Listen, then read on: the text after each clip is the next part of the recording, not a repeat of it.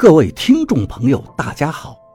您现在收听的是长篇悬疑小说《夷陵轶事》，作者蛇从阁，演播老刘。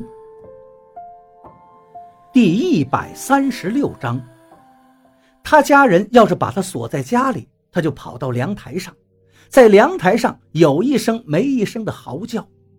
你要是不信，下次到我家，我指给你看。我老妈就问我知不知道那个小伙伴是怎么疯的，也问我有没有陌生人找我。我当时不敢跟她说真话，我记着那些怪人说过的，要是我跟爹妈说了，他们就再也不来陪我玩了。我一个人在家里，很怕没人陪我的，于是不管大人怎么问，我什么都没说。我老妈就带着我回到嘎嘎家里，嘎嘎看了我的样子，把我支开，叫我出去玩，跟我老妈在屋里说了好大会子的话。回家后，老妈在窗子上挂了一串铃铛，那些铃铛上还吊着一些三角形的纸包。等我一个人在家的时候，那些人就进不来了，他们要我把铃铛取下来，我取了，他们进来就要给我东西吃。可是我看见他们给我吃的居然是牛屎，还有天牛，这我就不干了。他们以前给我吃的都是角角糖和广胶糖，可为什么他们现在要给我吃天牛和牛屎粑粑呢？我就不吃，说他们骗我。有个年纪大点的人就非要逼着我吃，捏着我的鼻子，把天牛往我嘴里喂，我一哭他就放手了。他就用手上能喷火的把戏给我看，最终我还是没吃。他们好像很不开心，走之前对我说再也不来陪我玩了。我为此很是伤心呢。老妈下班回家后，看见那一串铃铛被我扯了下来，把我一顿死打，屁股都被他打肿了。老妈说道：“要是我再扯那个铃铛，就还要打我。”我一直不知道害怕。直到五岁半的时候，隔壁的那个婆婆死的那天，我才什么都明白了。那个老婆婆是隔壁秦伯伯的妈妈，我们都喊她秦婆婆。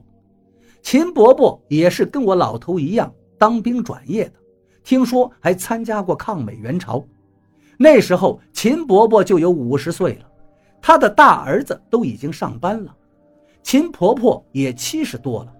他们是五峰人，都是土家族的。秦婆婆不穿普通人的衣服，总是穿着那种黑灰色的大褂子，头上缠的也是黑布，看着吓人。其实那是土家族的传统服装，我长大才知道。可是那个时候还小，大家都怕秦婆婆。其实秦婆婆人很好，对我们也很和蔼。有次。我抓了很多青蛙，在公用的厨房里玩，准备等玩腻味了，就挨个把青蛙杀死。秦婆婆到厨房来摘菜，看见我正在折磨青蛙，就对我说道：“疯伢子哦，莫这样撒，对你不好。”我说道：“怎么不好啊？”秦婆婆就说道：“你以后要读书，要成器撒。”你整他们以后读书不好，你爸爸妈妈要打你的。我那个时候已经读学前班了，老头确实因为学习的事情开始打我，我就把青蛙全部扔到下水道里放生了。倒不是因为学习的原因，而是我蛮怕秦婆婆的，不敢不听她的。秦婆婆没多久就死了。后来听说他死之前拼命的想回老家，可是秦伯伯不愿意他回去，老家已经没什么亲人了。秦婆婆回去了，没人照顾。秦婆婆死的那天，我凑热闹去看了她。我看见秦婆婆躺在他们屋里的一个床板上，身上盖着被子，嘴巴张得老大，嘴里黑黑的，满脸的黑褐色斑。长大了，我才知道那是土斑。我看了之后，突然就明白了什么是死亡。知道害怕了，我哭着跑回家里。秦伯伯和我家关系一直很融洽，我爹妈就给他们帮忙。他们不放心我，吃了晚饭就又把我锁在家里。老妈还特意嘱咐我不要把窗子上的铃铛串子扯掉。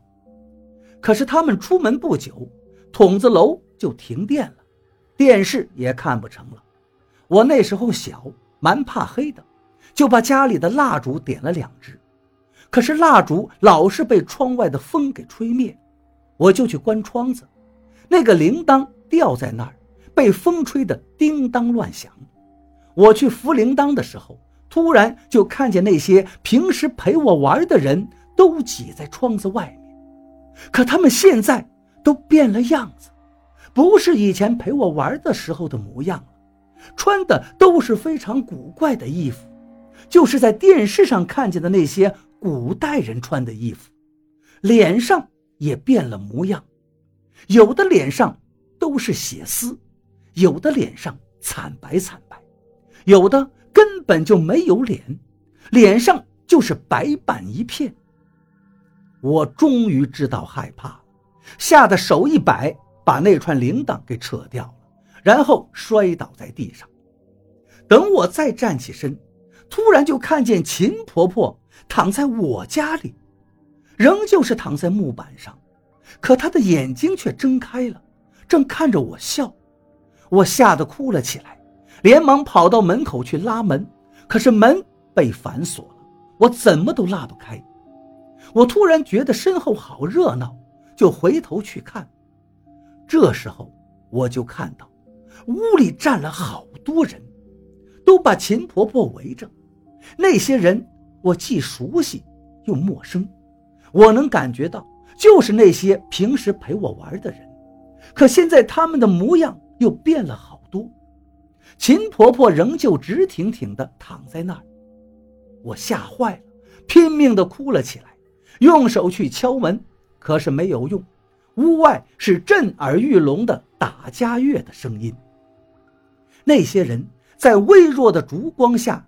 静静地站着，秦婆婆的眼睛一时睁开，一时又闭上。我有生以来第一次知道死亡，也无师自通地知道了什么是鬼。从未有过的恐惧，无比的真切，我尿裤子了。那些鬼怪，我知道他们是怪物了，都把秦婆婆围着。不停地用手去触碰秦婆婆，我在旁边看着，吓得不停地哭，嘴里喊着“爸爸妈妈”。可是爹妈那个时候正在帮秦伯伯他们操办丧事，哪里回得来呢？后来我吓得越发厉害，腿也站不住，就倒到了地上。视线模糊中，还是看得见屋里的情形。